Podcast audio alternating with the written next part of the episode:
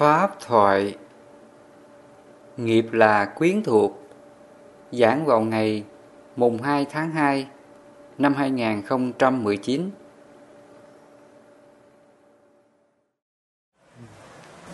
Cho nên lúc mà một người mẹ mà mang thai đó, thì làm sao á, cái nhân cách của mình, cái hành vi của mình, đạo đức của mình phải tốt. Nó tác động, ảnh hưởng đến đứa con mình rất là nhiều còn nếu mà người mẹ lúc mang thai á cái hành vi á, nhân cách mà không có đạo đức á, thì nó tác động đứa con mình nó cũng ảnh hưởng nó ảnh hưởng cái từ trường nghiệp. Nếu mà người mẹ mà sân đó nha giận đó, thì nó ảnh hưởng đến cái bào thai nhiều lắm. Cho nên là khi mà mang thai á thì cha mẹ phải hết sức là tốt phải hết sức là hiền thiện thì mình tạo cái môi trường thiện, môi trường lành, để nó tác động được cái thai nhi. Mà khi mình sống thiện, sống lành á, cái thai nhi này nó tạo ra cái môi trường tốt á, thì cái nhân cách của cháu từ từ hình thành. Cho nên là khi còn trong bầu thai đó, một đứa bé nó đã có tạo nghiệp. Nó đã có tham sân si của nó rồi nó có những cái nghiệp phiền não, tham sân si của nó. Cho nên đức phật ngài có có nói đó. Nếu mà cái thân này nó chịu cái cảm thọ khổ đi, nó làm cho bực dọc, khó chịu, nó sinh ra cái cảm giác khó chịu nơi cái thân này, thì cái trạng thái ấy gọi là phiền não sân. Cho nên lúc mà một đứa bé trong bầu thai đó, người mẹ khi mang thai đó, lúc mà nó đạp, lúc thì nó nghiêng qua ngã lại. Những lúc đó là nó đang có cái hành động phiền não thuộc về cái sân đó. Nó làm cho người mẹ cũng rất là vất vả. Và khi sinh đứa bé ra thì mình thấy làm sao? Lúc mà sinh ra đó lúc mà chào đời đó thì cái âm thanh của đứa bé đầu tiên là nó khóc. khóc. Tại sao nó khóc? Tại vì nó thay đổi cái môi trường. Nó đang ở trong cái à, bào thai rất là ấm. Nhưng mà khi ra ngoài á thì sao? Nó lạnh đột ngột. Yeah. Dạ. ừ. thì giữa hai cái môi trường ấm và lạnh đó nó sinh ra cảm thọ khổ và khi có cảm thọ khổ là phản ứng của đứa bé là gì? Là khóc. Đó là tự nhiên thôi. Cái hiện tượng mà nó đang khóc đó, đó là cái phiền não sân đó. Cho nên phật nói à, thọ khổ á, chỉ cho là phiền não sân. Thọ lạc chỉ cho là phiền não tham. Khi mình chấp vào cái thọ lạc á mình ưa thích thọ lạc. Thì cái đó gọi là phiền não, tham. Và mình gặp cái cảm thọ khổ, mình không hoan hỷ, mình khó chịu bực dọc, vân vân. Nó thuộc về là phiền não sân. Thì cũng vậy, đứa bé đó, khi nó sinh ra vừa chào đời, thì nó có hai cái trạng thái của thân này. Lúc mà nó còn trong bụng mẹ thì nó rất là ấm nhưng mà khi mà lọt lòng mẹ là cảm giác là lạnh khó chịu nó sinh ra cái thọ khổ. Vì vậy mà cái phản ứng của nó là gì? Là khóc. Nó khóc nó là phiền não sân đó. Nhưng lúc này đứa bé nó đâu có biết tu đâu. Phải không? Nó đâu có biết tu giống như mình. À, thôi ờ, cái thọ khổ này là vô thường mà. Mình hãy hoan hỷ kham nhẫn nó đâu có tác ý như vậy được. Nó đâu có tu giống như mình như vậy được. Cho nên là mặc nhiên á, nó phải chịu cái cảm thọ khổ đó. Và nó sống trong cái nghiệp phiền não, sân là như vậy. Cho nên một cái bào thai khi sinh ra là nó đã tạo nghiệp rồi. Nó đã sống trong cái nghiệp nhân quả của nó. Chứ không phải là một đứa bé nó ở trong bụng mẹ hoặc là khi nó nó nó mới sinh ra nó không biết gì hết thì nó không tạo nghiệp. Ừ, không phải như vậy đâu. À, cho nên trong kinh phật có nói đó chúng sinh là chủ nhân của nghiệp chúng sinh là thừa tự nghiệp. Nghiệp là quyến thuộc nghiệp là thai tàn khi mình sinh ra cái bào thai này thì nó là nghiệp rồi. Mà lúc còn nhỏ là mình đã tạo nghiệp rồi.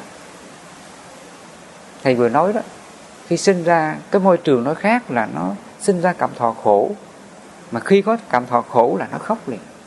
Đó là cái trạng thái của sân đó. Rồi đứa bé này được sự chăm sóc của mẹ. Nếu mà mẹ mà dỗ dành á cho bú á, thì nó không có khóc. Và lúc mà nó đói, nếu mà mẹ không cho bú thì sao? Nó khóc liền. Nó khóc, nó đạp, nó la. Cái đó cũng gọi là phiền não sân hết cho nên đứa bé từ nhỏ là nó đã tạo nghiệp. Nó sống trong nghiệp rồi. Hồi nãy thầy nói là thừa tử nghiệp cái cái cái ý nghĩa thừa tử nghiệp là sao phải chúng sinh là thừa tử nghiệp. Thừa tự nghiệp. Thừa, thừa. tự nghiệp. À chứ không phải là thừa tử. Thừa tự nghiệp. Thừa tự nghiệp. Nghĩa sao vậy? Ừ. nghĩa là cái nghiệp đời trước mình tạo ra cái nhân quả gì đó thì cái thân nghiệp đời này mình phải chịu. Phải gặp tới nữa chúng sinh là thừa tự nghiệp. Nghiệp là quyến thuộc. Nghiệp là quyến thuộc. Đúng rồi. Nghĩa là con người đến với nhau á là nó có cái duyên nợ nhân quả từ đời trước. Từ đời trước á đời trước mình tạo cái duyên nợ nhân quả với ai khiến bây giờ mình gặp lại. Chứ không phải là ngẫu nhiên là mình gặp đâu nó có cái à, cái duyên nợ nhân quả trong quá khứ à, bây giờ mình gặp lại giống như có nhân biết thầy là cũng là ừ. là một cái nhân quả có nhân quả đó nhân quả. Ừ. mặc dù là là mình một người thì ở tuốt bên Canada yeah. Dạ. một người thì ở Việt Nam yeah. Dạ. mà tại sao bây giờ phải gặp nhau vì nó có cái duyên nợ nhân quả yeah. Dạ. khiến mình phải gặp nhau thôi nhưng có những nhân quả tốt có những nhân quả xấu thì cũng có nhân quả tốt và nhân quả xấu yeah. Dạ.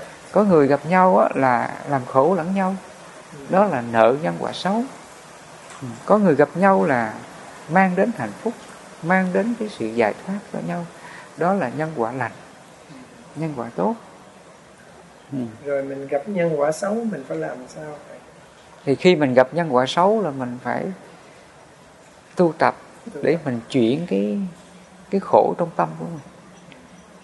Thay vì nhân quả xấu đến là mình than khổ, than trách, lo sợ.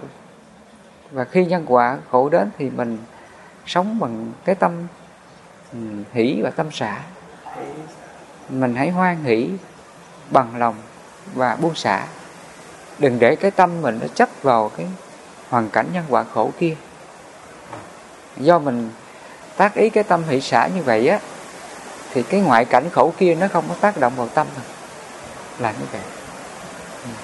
cho nên cái hoàn cảnh khổ nó xảy ra nó chưa phải là khổ. Nếu mình biết tu tập nếu mình biết buông xả thì khổ nó không có chi phối được. Ừ. là như vậy.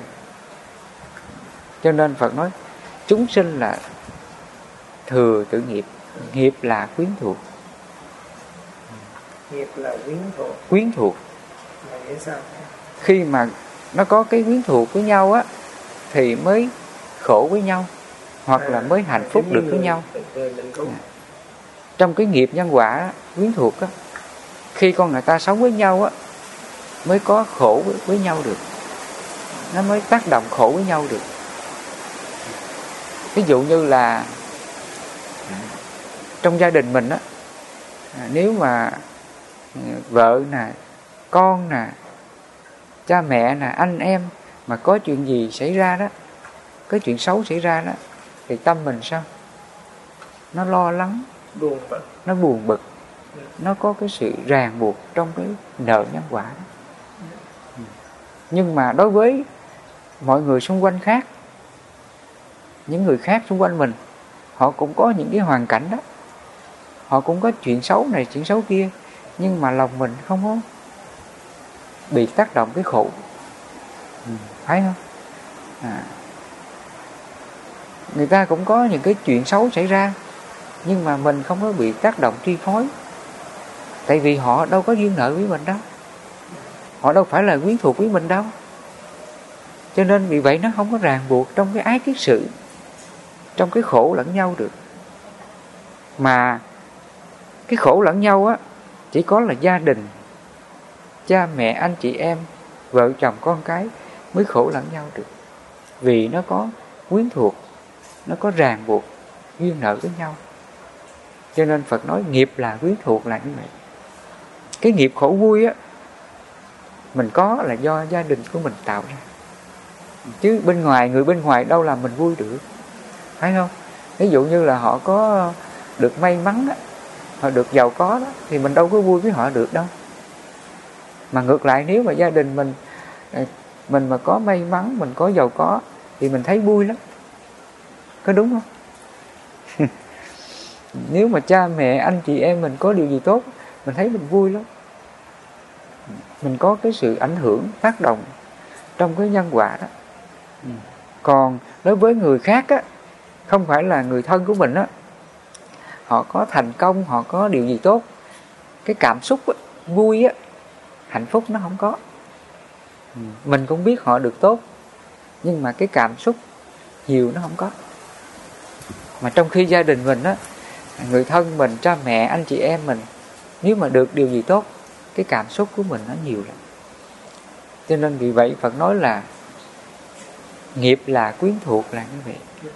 À, nghiệp chỉ cho là các hành động tham sân si á, à, nó có ràng buộc với nhau thì cái tham sân si này nó mới nó mới tác động lẫn nhau được. Ví dụ như là người thân mình họ có nói cái câu gì đó mình thấy mình giận. Họ nói mình một câu gì mình thấy mình giận ngay liền. Nó, nó, nó bực dọc liền. Còn bên ngoài người đời những người khác á họ có nói cái gì thì mình mình bỏ qua được nhưng mà trong gia đình người thân mình nói một câu gì không vừa lòng là mình giận ngay liền. Mình bực liền. Là như vậy. Cho nên Phật nói là nghiệp là quyến thuộc là như vậy. Mình nghiệm lại cái cuộc đời của mình. À, cái môi trường mà mình khổ nhiều nhất cũng là từ gia đình của mình mà ra. Và mình hạnh phúc nhiều nhất cũng từ là gia đình của mình mà ra. Cho nên Phật nói là nghiệp là quyến thuộc là như vậy. Mà cái sự quyến thuộc này nó có từ cái nhân quả đời quá khứ. Ừ.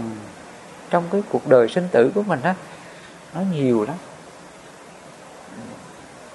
Khiến bây giờ mình gặp lại. Ví dụ đời trước mình đã từng giúp đỡ ai đó, không hẳn là người thân của mình mình giúp đỡ một cái người dưng nào đó người một người xa lạ nào đó. Nhưng mà đi vào cái nhân quả sinh tử luân hồi thì có lúc mình sẽ gặp lại. Có lúc mình sẽ gặp lại. À, là như vậy. Có người thì sinh qua một cái đời sống khác. Nhưng mà có người thì không được làm thân người mà trở lại làm thân thân thú thú vật á ví dụ như là chó là mèo là gà là trâu, bò, vân vân, các loại động vật. Thì theo cái nhân quả, nó cũng sẽ gặp nhau. Gặp lại đó. Mà khi gặp lại là tự nhiên nó có cái cảm tình lắm. Nó có cái sự yêu thương. Cho nên vì vậy mình thấy tại sao có những người thương chó, thương mèo giống như là con đẻ của họ. Có người họ thương chó thương mèo giống như con đẻ. Mà thậm chí là hơn nữa đó. Mà sao lực nhân quả kỳ quá vậy? Ừ. nó giống như là nhân quả thảo mộc á. Mình thấy cái nhân quả. cây cối này nè. Yeah. nhân quả thảo mộc gọi là nhân quả của các loài à, thực vật á. Yeah. như là cây cối này kia đó nó cho ra một cái trái. Thì cái trái này nó có cái nhân. Yeah. thì cái nhân này nếu mình đi mình đem gieo á thì nó tiếp tục ra một cái cái quả mới. Mà cái quả mới nó có cái sự ràng buộc ừ, của cái cây đời trước. Yeah. là như vậy. Ăn ngọt nó ra ngọt chua nó ra chua. À nó có cái sự ràng buộc của cái duyên nhân quả đời trước. Nhưng mà cái cây mới thì nó khác hoàn toàn. Nó không thể giống cây cũ được nhưng mà nó có cái sự ràng buộc của cái nhân quả đời trước. Ví dụ mình sinh ra một cái thân mới mình sẽ gặp cái môi trường nhân quả mới vợ chồng mới con mới. Nhưng mà cái mới này nó có cái à nó có cái duyên nợ trong quá khứ. Như nãy thầy nói đó nếu quá khứ mình đã từng giúp đỡ ai à, người nào mình thương yêu ai mình có cái duyên nợ của họ. Khiến một cái đời nào đó sinh ra là khi mình gặp họ là mình thương nè. Mà cái duyên nợ nhân quả này nó cũng tùy theo cái hoàn cảnh nữa. Ví dụ như là cái người mà có duyên nợ mình trong quá khứ họ là người xấu đi người ác đi. Mà nếu người này có sinh ra làm một cái thân mới đó có thể là làm thân à, động vật hoặc là làm chó hoặc là làm mèo hoặc là làm bò làm trâu làm gà làm vịt thậm chí là làm những cái con vật à, như là cá này kia đó nhiều loại cái động vật.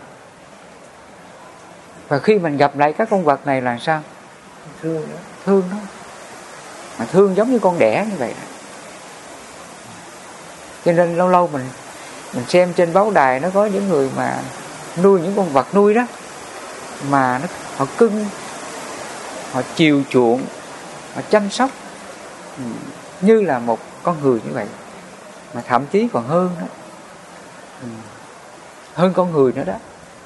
Mà có những người ờ, con cái không có không có người thân, mà chỉ có ờ, các loài động vật. Có thú, có chó, có mèo. Mà khi họ chết đi á, họ để lại gia tài là cho mấy con đó.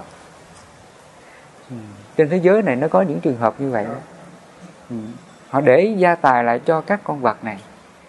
Mà con vật này nó nó đâu có biết. Đó là gia tài của nó đâu. Nó không biết. Nhưng mà pháp luật được cho phép. Ừ. Đó. Cho nên phật nói là nghiệp là quyến thuộc. Nó có cái duyên nợ nhân quả từ đời quá khứ và khi đời này gặp lại á là tự nhiên là thương nhau. Và khi thương nhau là là ràng buộc duyên nợ với nhau. Là như vậy. Rồi có câu đó là nhân quả hiện tiền. Và giải nghĩa câu nói đó. Thì nhân quả hiện tiền thì nó cũng dễ hiểu. Ví dụ là khi mình giận lên mình nói những cái câu nói xúc phạm người ta làm cho cái người kia khổ. Và sau đó là mình không giận nữa.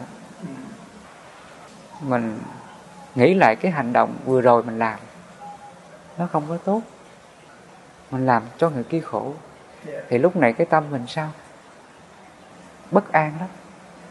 Cái lương tâm mình đó nó rây rứt.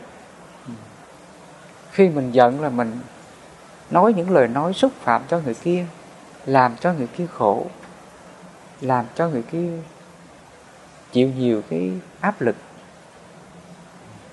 Chúng ta thấy ở đời có những người khi giận quá là mất khôn á, chửi rủa, hăm dọa, làm cho cái người nghe họ đau khổ. Mà cái sự đau khổ của họ thậm chí là đưa đến là tự tử mà chết.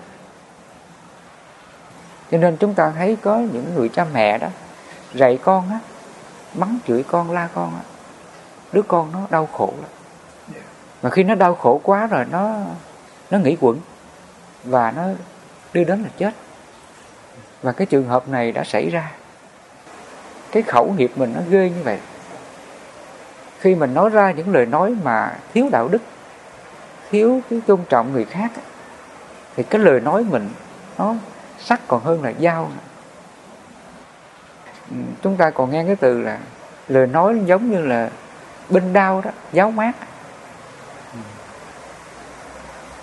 Mình nói ra làm cho người ta đau khổ và dẫn đến là tự tử mà chết.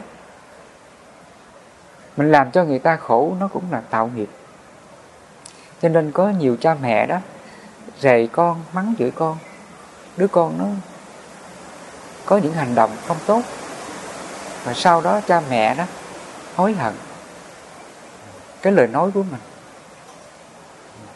Cái đó gọi là nhân quả hiện tiền. Nhân quả hiện tiền. Ừ. xảy ra liền. Xảy ra liền.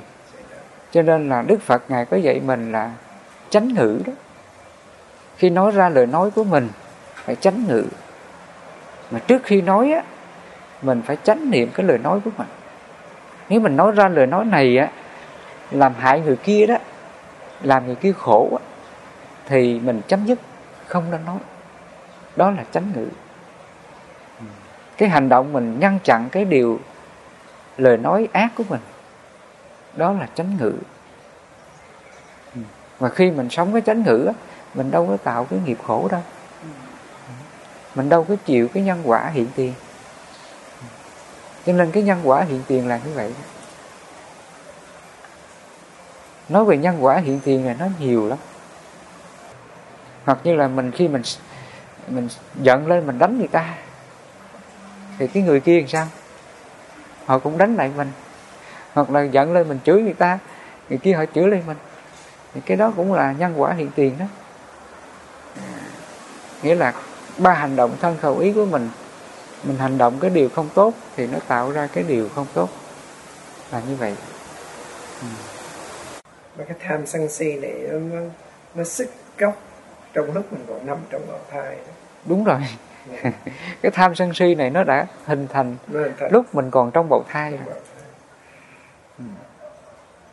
và khi sinh ra nó cũng đã sống trong cái tham sân si rồi thấy không ừ.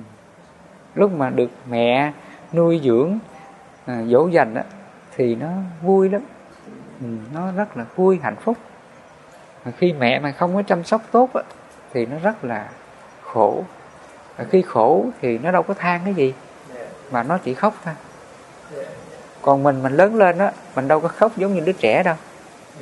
Nhưng mà trong tâm mình nó có cái sự nó tâm phiền não đó. Nó bất an nó cứ nghĩ quẩn là nó nghĩ trái nó nghĩ những điều tiêu cực. Là nó đau khổ trong lòng của nó mà không nói ra được thì đến đây là cái khổ mình nó càng nhiều hơn. Mà khi ý thức mình nó càng phát triển á, thì cái khổ nó càng nhiều hơn. Còn đứa bé lúc còn nhỏ nó cũng tạo nghiệp, nhưng mà cái khổ nó ít. Tại vì cái ý thức của nó lúc này là nó chưa phát triển. Thì cái nhận thức lúc này nó chưa phát triển.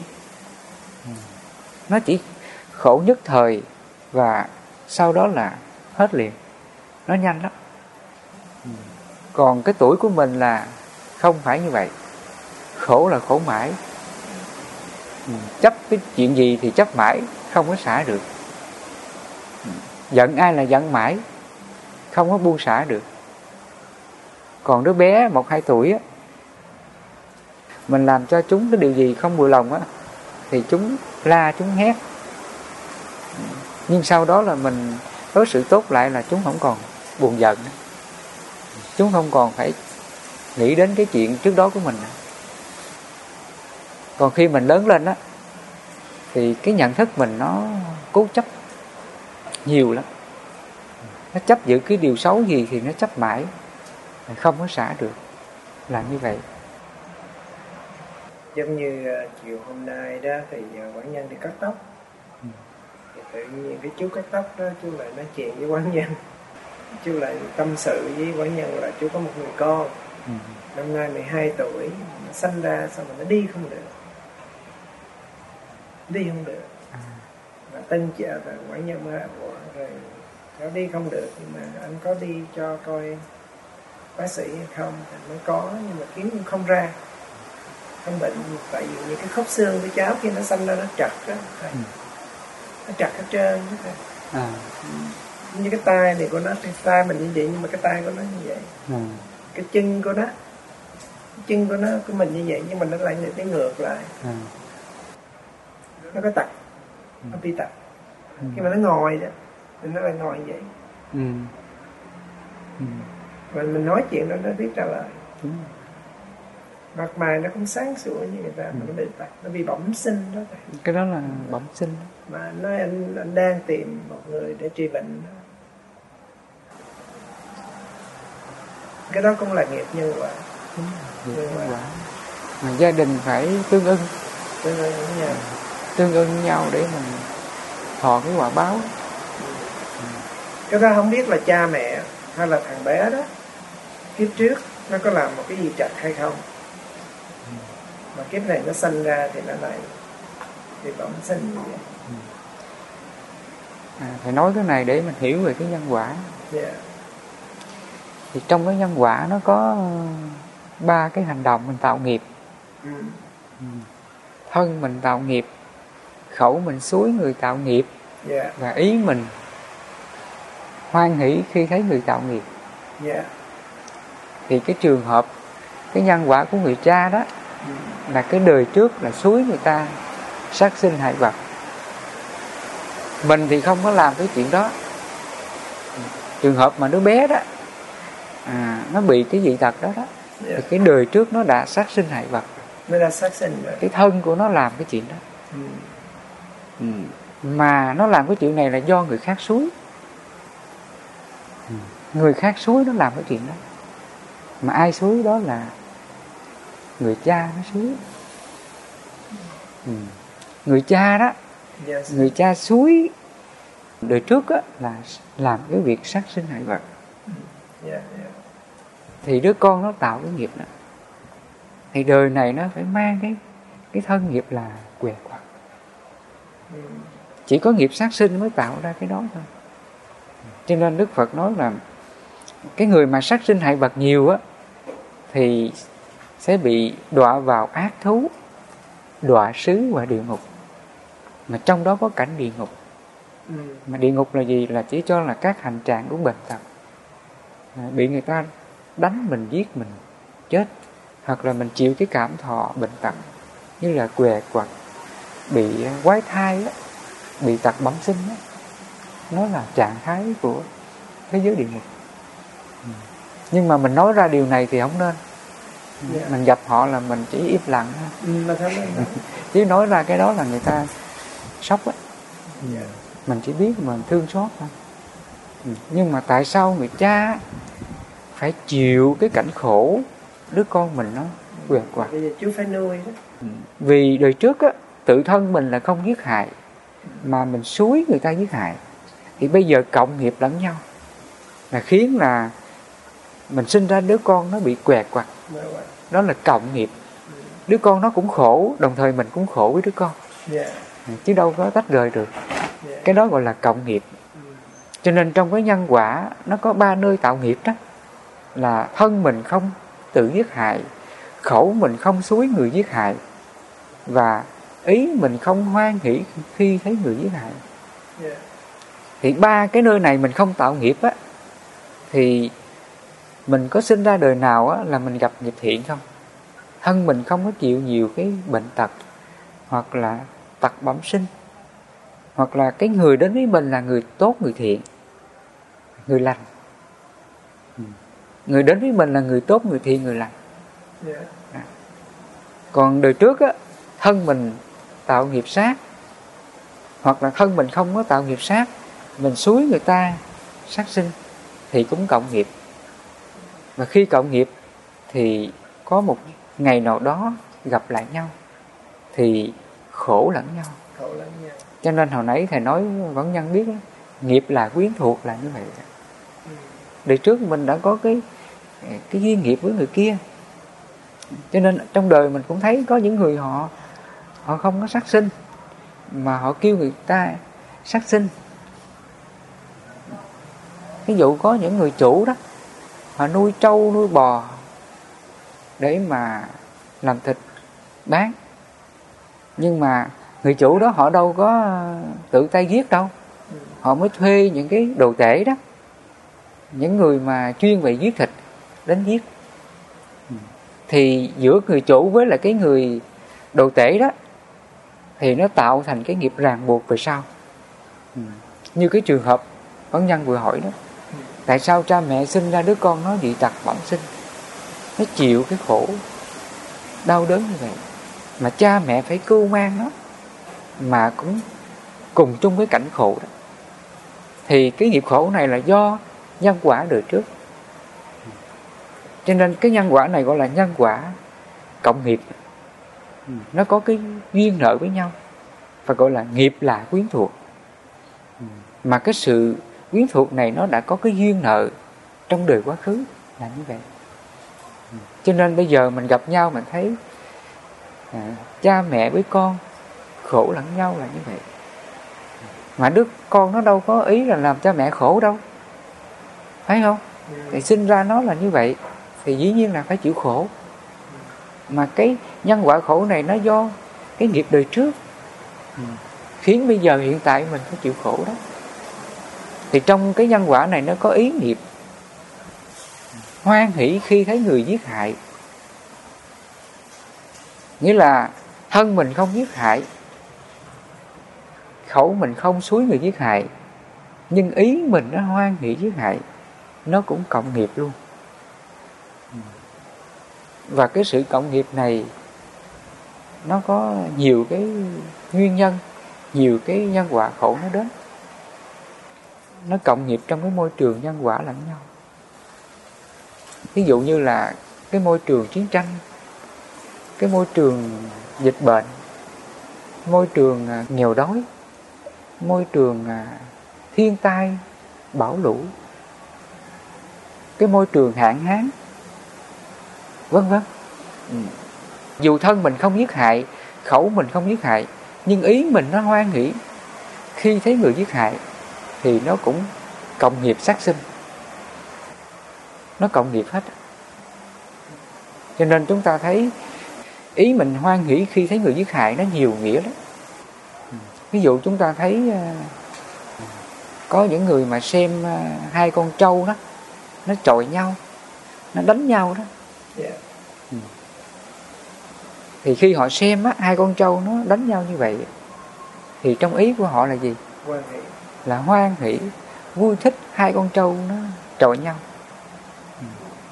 mà con nào mà mạnh á mà chọi con kia chết á thì họ ca ngợi cái con trâu mạnh.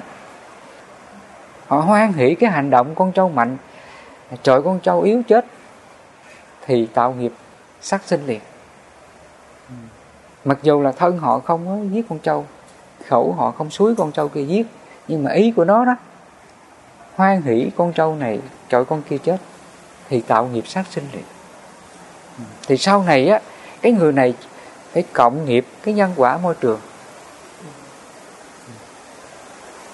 mình sẽ sống trong cái môi trường nhân quả xấu.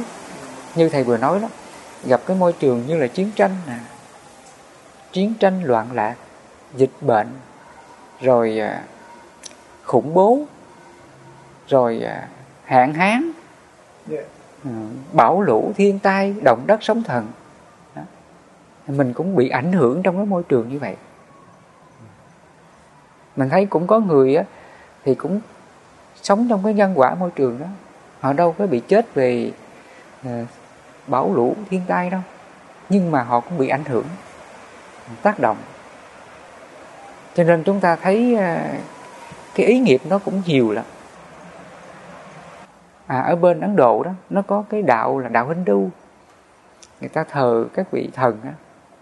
Người ta có cái tập tục là cứ một vài năm á, người ta làm cái lễ hội là cúng tế. Như là xứ Nepal á, nó có cái tập tục là cúng tế thần linh. Một lần họ giết các con vật mà cúng tế đó là 500 nghìn con con trâu, con dê chim bồ câu đó, họ giết để mà dân cúng lên thần linh. Cái người mà tham gia vào cái lễ hội này á, là cả triệu người như vậy. Họ cổ vũ, họ hoan hỷ cái hành động giết đó. Thì cái đó gọi là ý hoan hỷ khi thấy người giết hại.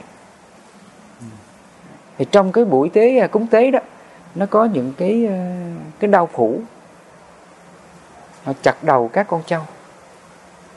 Mà cái người tham gia đó là cầu nguyện hưởng ứng cái việc làm đó. Dạ. hoan hỷ làm cái việc đó. Cái đó phải gọi là ý hoan hỷ khi thấy người giết hại. Cho nên chúng ta thấy ở Việt Nam mình nó có những cái tập tục đó. Ví dụ như là tập tục mà chém lợn đó ở ngoài miền Bắc à. nó có cái phong tục là lễ hội chém lợn. Dạ. họ nuôi con lợn rất là mập béo. Thì đến cái ngày lễ hội đó tắm rửa con vật sạch trang điểm sạch sẽ lắm. Và đưa đến cái đền cái miếu gì đó rồi chặt đầu con lợn để mà cúng tế thần linh. Và những người xung quanh đó người ta xem cái việc đó họ vui lắm họ hoan hỷ hưởng ứng cái chuyện đó và cầu nguyện cho cái việc lành này đến với họ thì cái đó là ý hoan hỷ khi thấy người giết hại bị cái người hoan hỷ cũng bị cái người hoan hỷ cũng bị cái nghiệp sát ừ. cũng tạo cái nghiệp sát đó luôn ừ. cũng bị cộng cái nghiệp sát dạ. và cái nghiệp sát này sau này nó bị ảnh hưởng môi trường tác động xung quanh cuộc sống của họ có một người bạn thân hay là một người trong gia đình người ta mời quán nhân đi ăn một cái đám cưới ừ. hay mà đi ăn một cái đám dỗ ừ. thì trong cái đám cưới đám dỗ đó người ta cũng sát hại thứ vật thì thầy tưởng chừng thí dụ một cái cái một, một buổi tiệc đó là mà năm chục bàn đi. Thì người ta sẽ nếu mà người ta ăn gà thì người ta sẽ giết năm chục con gà mà người ta ăn vịt phải giết năm chục con vịt mà người ta ăn tôm người ta giết năm chục con tôm ừ. người ta ăn cua người ta giết năm chục con cua ừ. để người ta đãi khách ừ thì mình là người đi ăn khách mình phải đến đó ừ. mình quan hỷ mình đến đó có nhiều phật tử thì um, từng thành thì người ta không người ta không gấp thịt người ta không ăn thịt người chỉ ăn rau nhưng mà cũng ngồi trong cái bữa tiệc đó.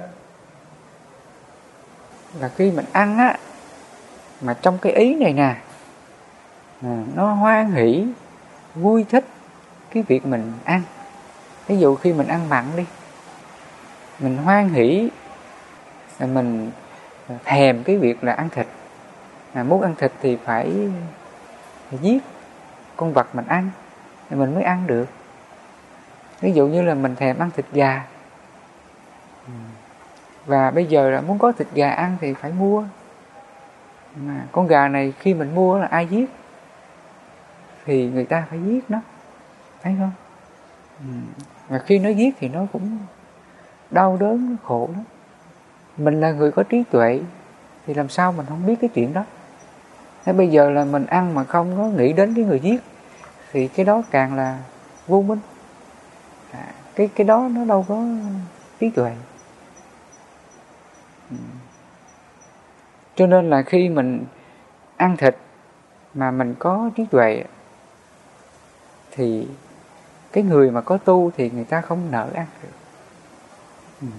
họ không nỡ ăn.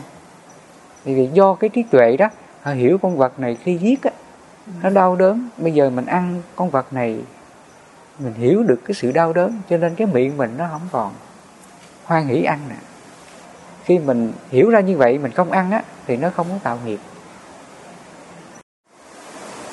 thầy cho quán nhân hỏi thêm một câu hỏi này nữa mà ừ. hồi cách đây mấy tháng thầy có giải nghĩa cho thầy có nói sơ cho quán nhân nghe một lần trong telephone thầy nói đó có những lúc người mất đó vừa bỏ thân này ừ. thì lại đã đi cái gặp một cái nhập vào cái thân khác rồi lại ừ. tái sinh lại ừ. nhưng bên nhưng bên đại thừa thì những thầy giải nghĩa rằng là phải phải đúng 49 ngày ừ. thành ra người ta có một cái anh đại thừa thì có làm một cái lễ thắt ừ. thắt tuần đó thôi cái mỗi tuần thì phải cúng một lần ừ. và cúng tới cúng tới bảy tuần ừ. sau đó là cúng thêm một trăm ngàn ừ. Quảng nhân hỏi tại sao phải cúng tắt tuần cứ bảy ngày thì cúng một một lần thì vị thầy đã nói rằng là cứ bảy ngày đó cái thần thức của người đó sống lại thành ra bên đại thừa với anh thầy thì cứ đúng bảy ngày thì làm một cái thất tịnh và làm đúng bảy lần ừ. nhưng, nhưng mà theo quảng nhân hiểu ý thầy nói là bên nguyên thủy thì lại nói khác ừ thầy có nói quảng nhân một lần là đúng khi bỏ thân này thầy nói là khi bỏ thân này là thân kia đã đã đi vào một cái thân khác. Ừ. thầy giải nghĩa kỹ lại thì ở đây à, mình phải hiểu về cái nghiệp, cái nghiệp. và cái thức yeah. Dạ. hai cái điều này nó hoàn toàn khác nhau yeah. Dạ, nghiệp với ừ. thức ừ. nghiệp nó là cái hành động mình tạo ra cái cái trường, cái gọi là cái từ trường. Cái năng lực, cái từ trường của nghiệp. Khi mình sân lên, mình giận lên, nó tạo ra cái cái từ trường nghiệp đó. Các hành gì mà nó hoạt động là nó tạo ra từ trường hết đó nó là như vậy trong các hành á, sự vận hành của vũ trụ của các vật thể. Nó tạo ra năng lượng hết. Bây giờ mình gọi là các năng lượng của nguyên tử à, nó có các năng lượng nguyên tử. Yeah, yeah, yeah. hoặc sau này các nhà khoa học người ta khám phá ra nó các hạt. Trong cái cái cái nguyên tử này nó có các hạt electron đó mà sau này người ta khám phá trong các hạt electron nó còn có những các hạt khác nữa. Nó nhỏ hơn nữa. Mà không biết sau này khoa học người ta khám phá ra cái hạt này. cái thời đại mới bây giờ người ta gọi là cái hạt là gọi là hạt quạt gì đó. Hạt gì vậy? Quạt. Cái này thì độ à. khi mà nó chuyển động nó lại sinh ra từ trường.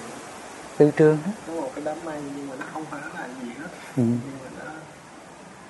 nó cứ chuyển động điên cuồng vậy thì ừ. mỗi lần nó chuyển động thì nó nó tạo ra một cái từ trường một sức từ trường giống như điện thoại của mình thì nó chẳng qua là nó rung động nó tạo ra những cái sóng từ trường ừ.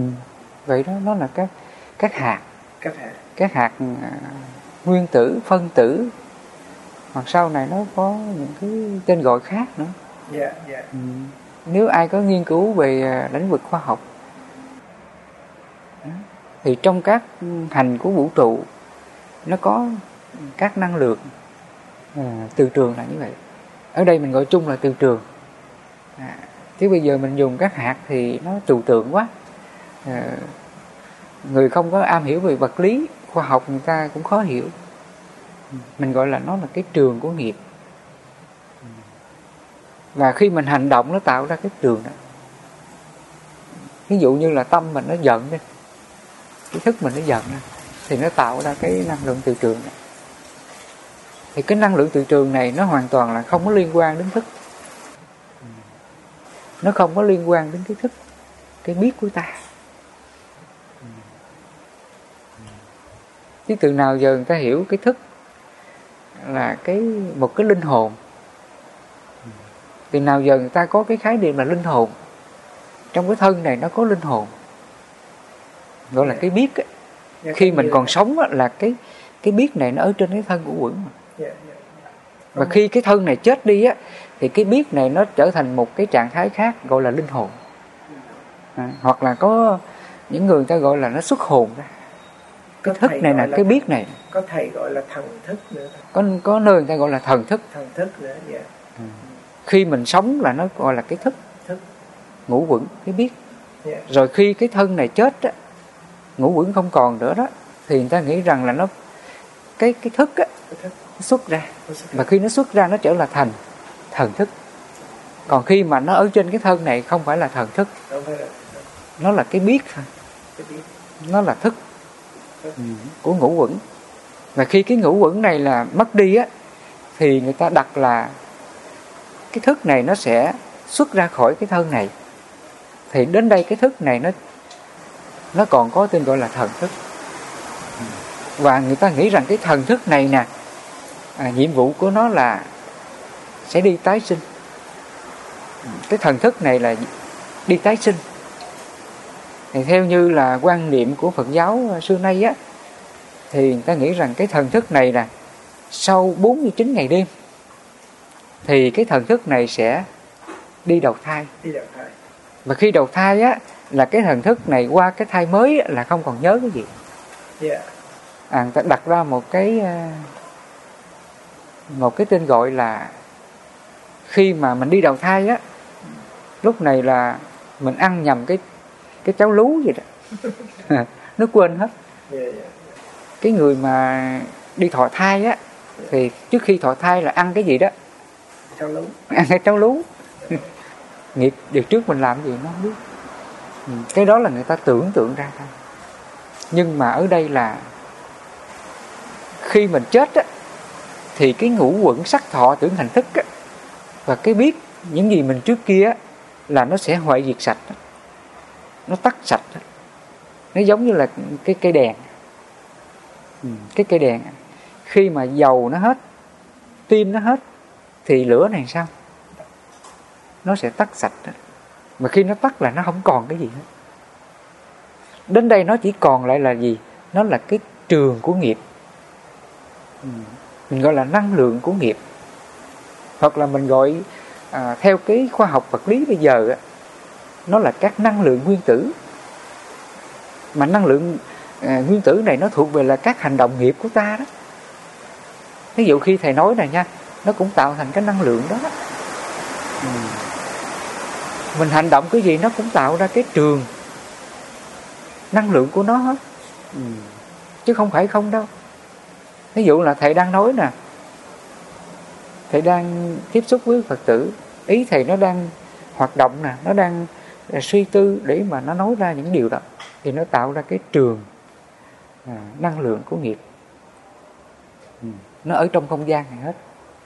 Mà mắt thường mình không thấy. Nó là dạng là năng lượng từ trường của nghiệp. Và cái năng lượng này nó lưu lại trong không gian vũ trụ này.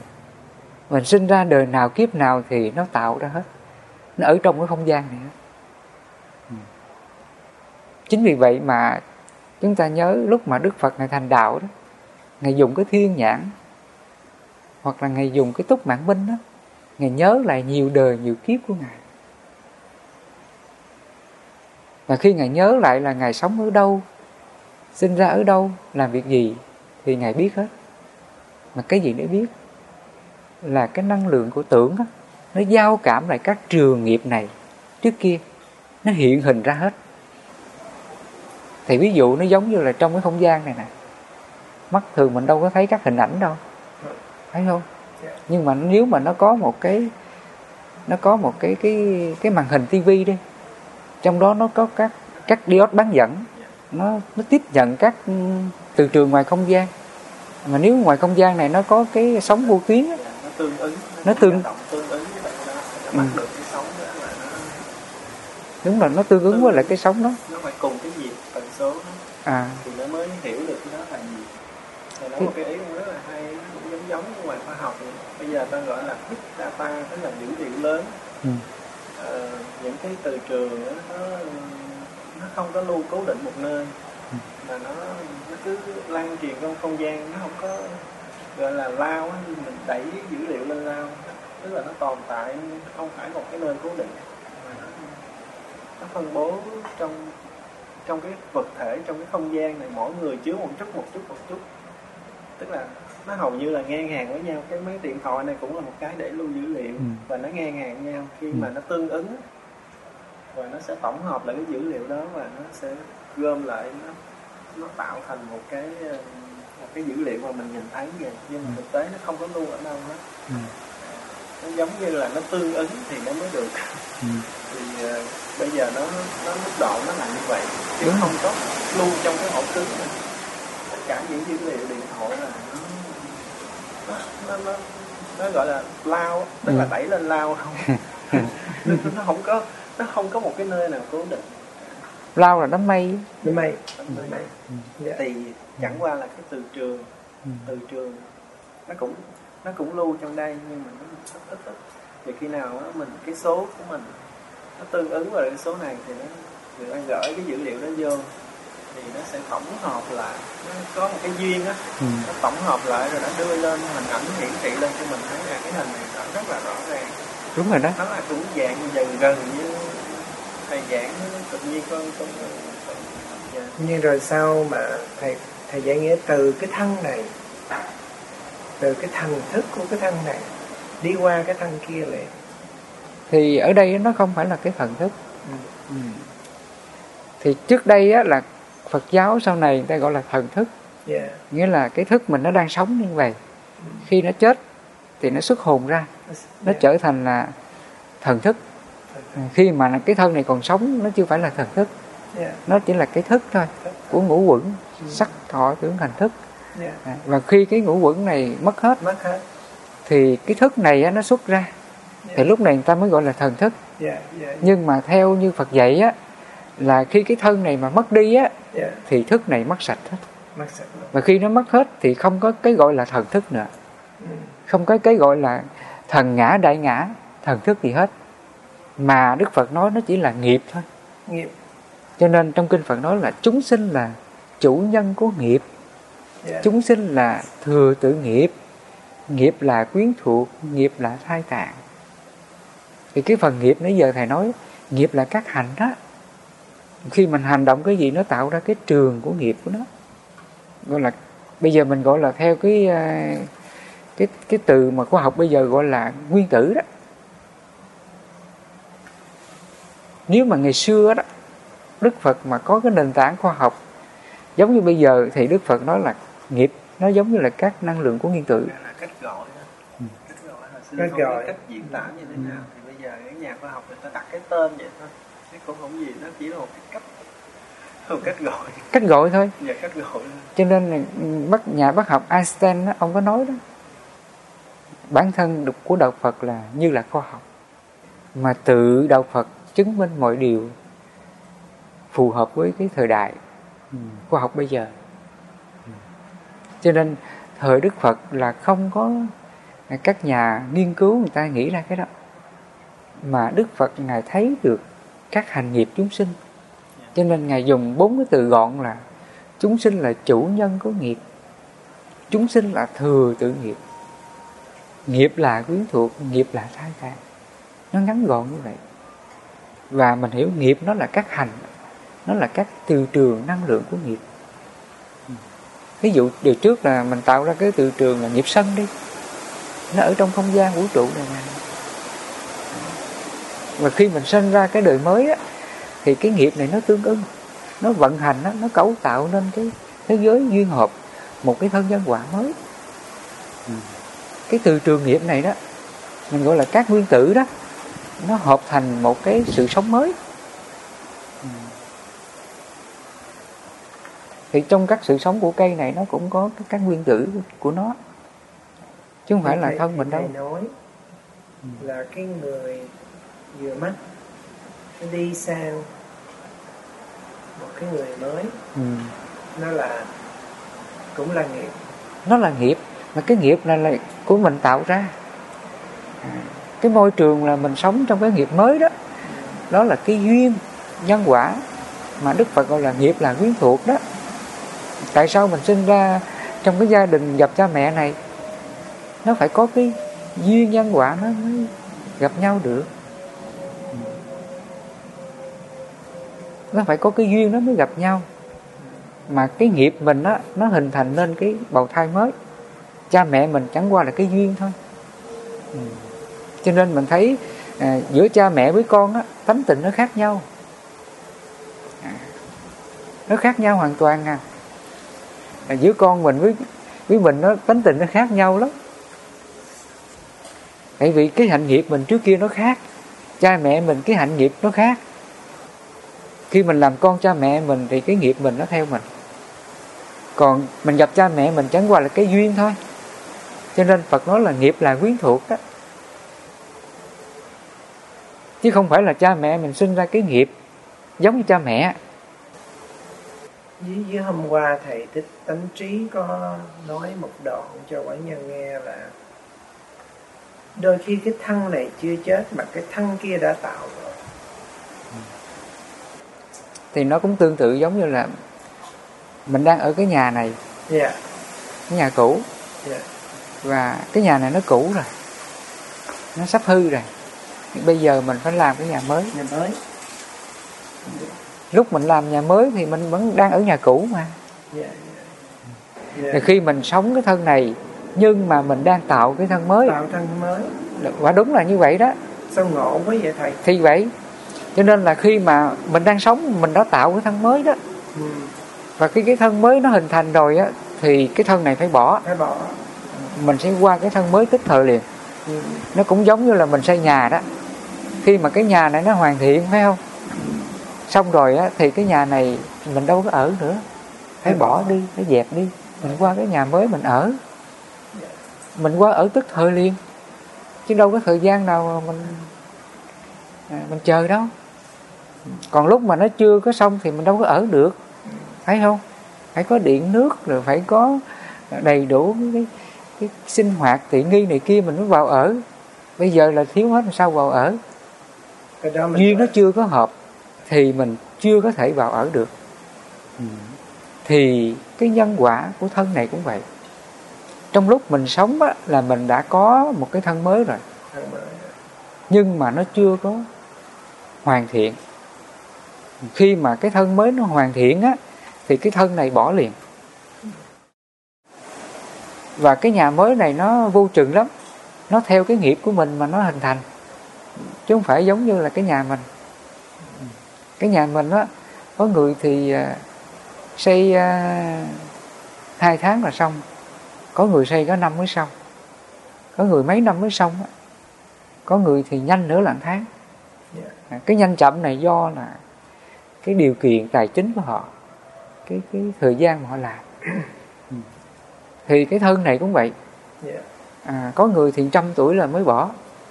Có người thì năm mươi, tuổi mới bỏ. Yeah. có người thì 10 tuổi đã bỏ rồi. Thậm chí có người mấy tháng tuổi trong bụng mẹ là bỏ rồi. À, đó là cái nhân quả nó hình thành. Cái ngôi nhà mới tùy theo hành nghiệp của họ. Cho nên đức phật nói cái người mà tạo cái nghiệp sát sinh nhiều á thì họ bị cái nghiệp là đoạn mạng Đoạn mạng là chết sớm chết sớm ừ, gọi là chết chết non á chết ví dụ như đứa bé trong bụng nó có một hai tháng tuổi là nó chết chết cái gọi là đoạn mạng Yeah. hoặc là nó sinh ra là nó chết liền gọi là đoạn mạng Yeah. và cái sự đoạn mạng này do nghiệp sát sinh mà ra Yeah. người nào mà tạo cái nghiệp sát sinh nhiều á thì họ sẽ bị cái nhân quả đoạn mạng đó Yeah. và sinh ra là chết liền Yeah. Ừ. cho nên là do cái môi trường nghiệp của nó- nó vận hành liên tục. Khi có cái thân này là chết liền. À, có nhà mới ở liền. Đó là do cái nghiệp của họ. Cho nên nãy giờ thầy nói về cái cái nghiệp và cái thức nó hoàn toàn khác nhau. Thức nó là cái biết thôi. À hãy nhớ nha. Thức nó là cái công cụ là cái nhận biết hiện tại này. Là nếu hiện tại này á cái biết này mà bị vô minh á tham sân si á thì nó hành động cái điều gì thì nó tạo ra cái trường của nghiệp. Và chính cái trường của nghiệp này nè nó đang tạo nên cái cái thân nghiệp mới Ừ, cái nhân quả của thân nghiệp kế tiếp ví dụ là cái trường của nghiệp mình bây giờ là sân đi.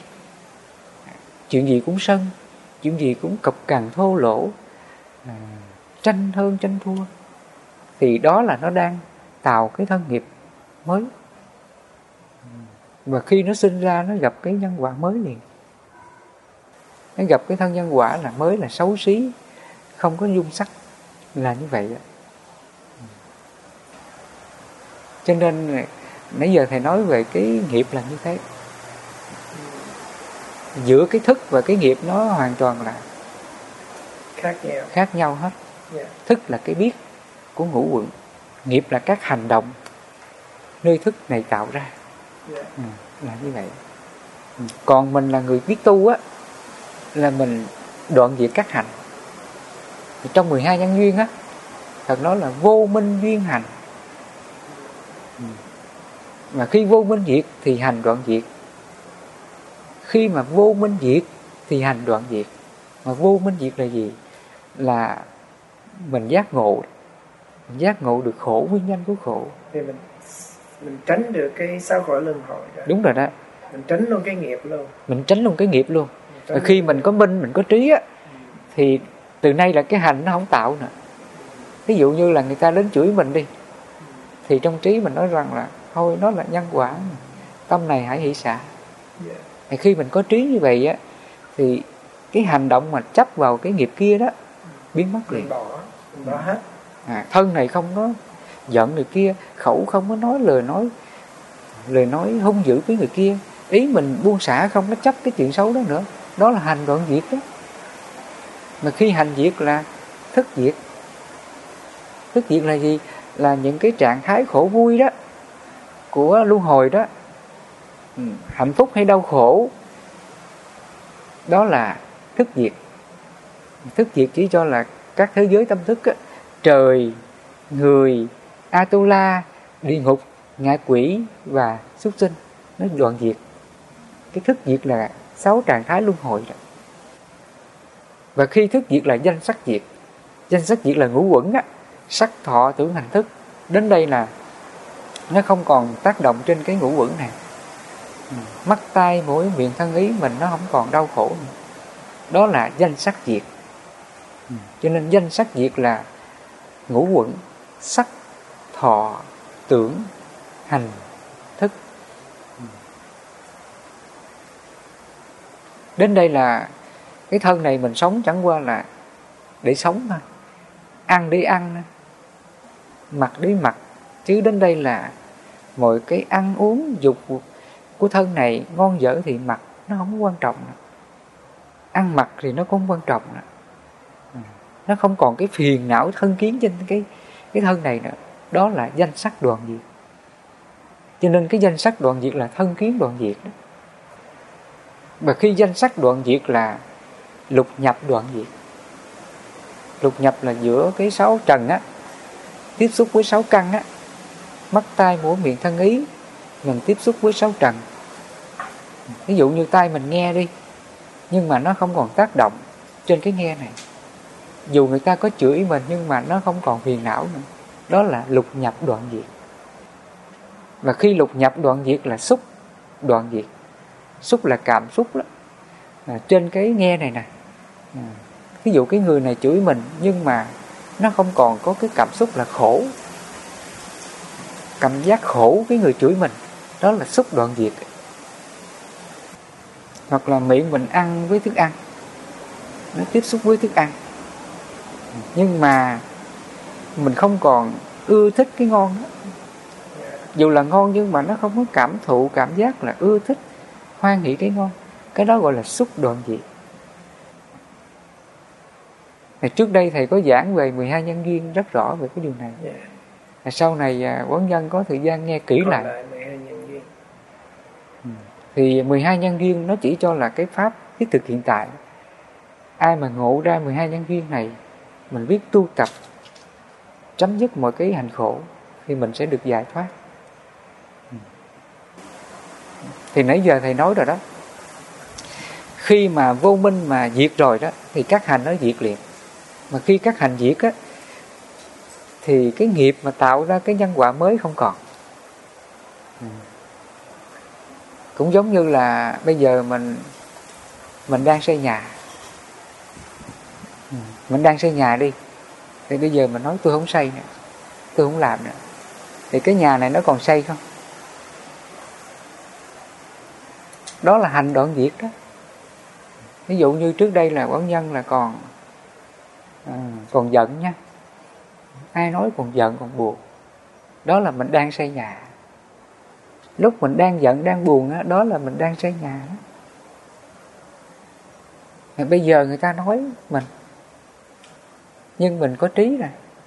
Trong tâm mình nó có trí nó biết rằng nếu mình giận là mình sân sân là tạo nghiệp. Sân là luân hồi.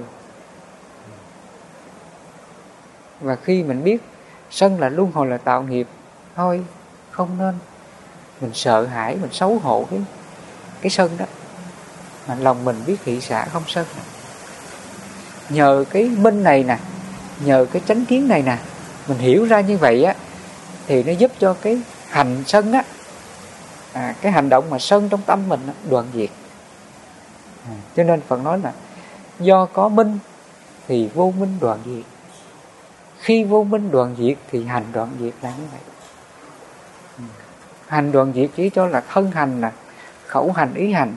Nó không còn hành động phiền não theo cái nhân quả dù người này họ có chửi mình ác độc với mình nhưng lòng mình hỷ xả hết không buồn không giận không cố chấp cái chuyện xấu trong lòng mình. Đó là hành đoạn diệt mà khi hành đoạn diệt là thức đoạn diệt thức chỉ cho là thế giới khổ đó. Thế giới khổ trong tâm á sự bất an trong tâm đoạn diệt cái đó gọi là thức đoạn diệt. Thức đoạn diệt là trạng thái khổ hay hạnh phúc. Đó là thức đoạn diệt. Ví dụ như là người này đến khen mình thì mình hiểu rằng, thôi họ khen xong một lát ta đi mất. Đâu có khen mãi đâu. Tâm này hỷ xả đi, không nên chấp. Khi mình tác ý như vậy thì mình còn vui mừng cái cái điều người ta khen không? Hết liền. Khi mình không chấp cái khen đó thì mình đâu có hoan hỷ vui mừng cái điều tốt đó. Đó là thức đoạn diệt. Ừ. Trong kinh phật gọi là xả lạc đó hoặc là không thiện. Không thiện không ác. Người ta chửi mình mà mình không chấp đó là không ác. Người ta khen mình mình không có mừng không có dính mắt cái đó là không thiện. Cái đó gọi là thức diệt đó. Không thiện không ác là thức diệt đó. Không khổ không lạc là thức diệt đó. Thức diệt. Thức diệt. Không khổ không lạc là thức diệt đó không thiện, không ác là thức diệt đó. Tâm mình ờ, sống cái trạng thái trung đạo, bất lạc, bất khổ, đó là thức diệt ừ. cho nên khi mình có minh á, thì vô minh đoạn diệt. Mà vô minh đoạn diệt thì các hành á, các hành trong tâm mình nó không còn chấp nữa. Ví dụ như là cái tâm mình nó không còn giận cái người kia nữa. Ai nói gì nó không còn giận trong tâm này nó rộng không như vậy. Cái đó là hành đoạn diệt trong ý mình nó không còn giận cái người ác với mình, ghét mình.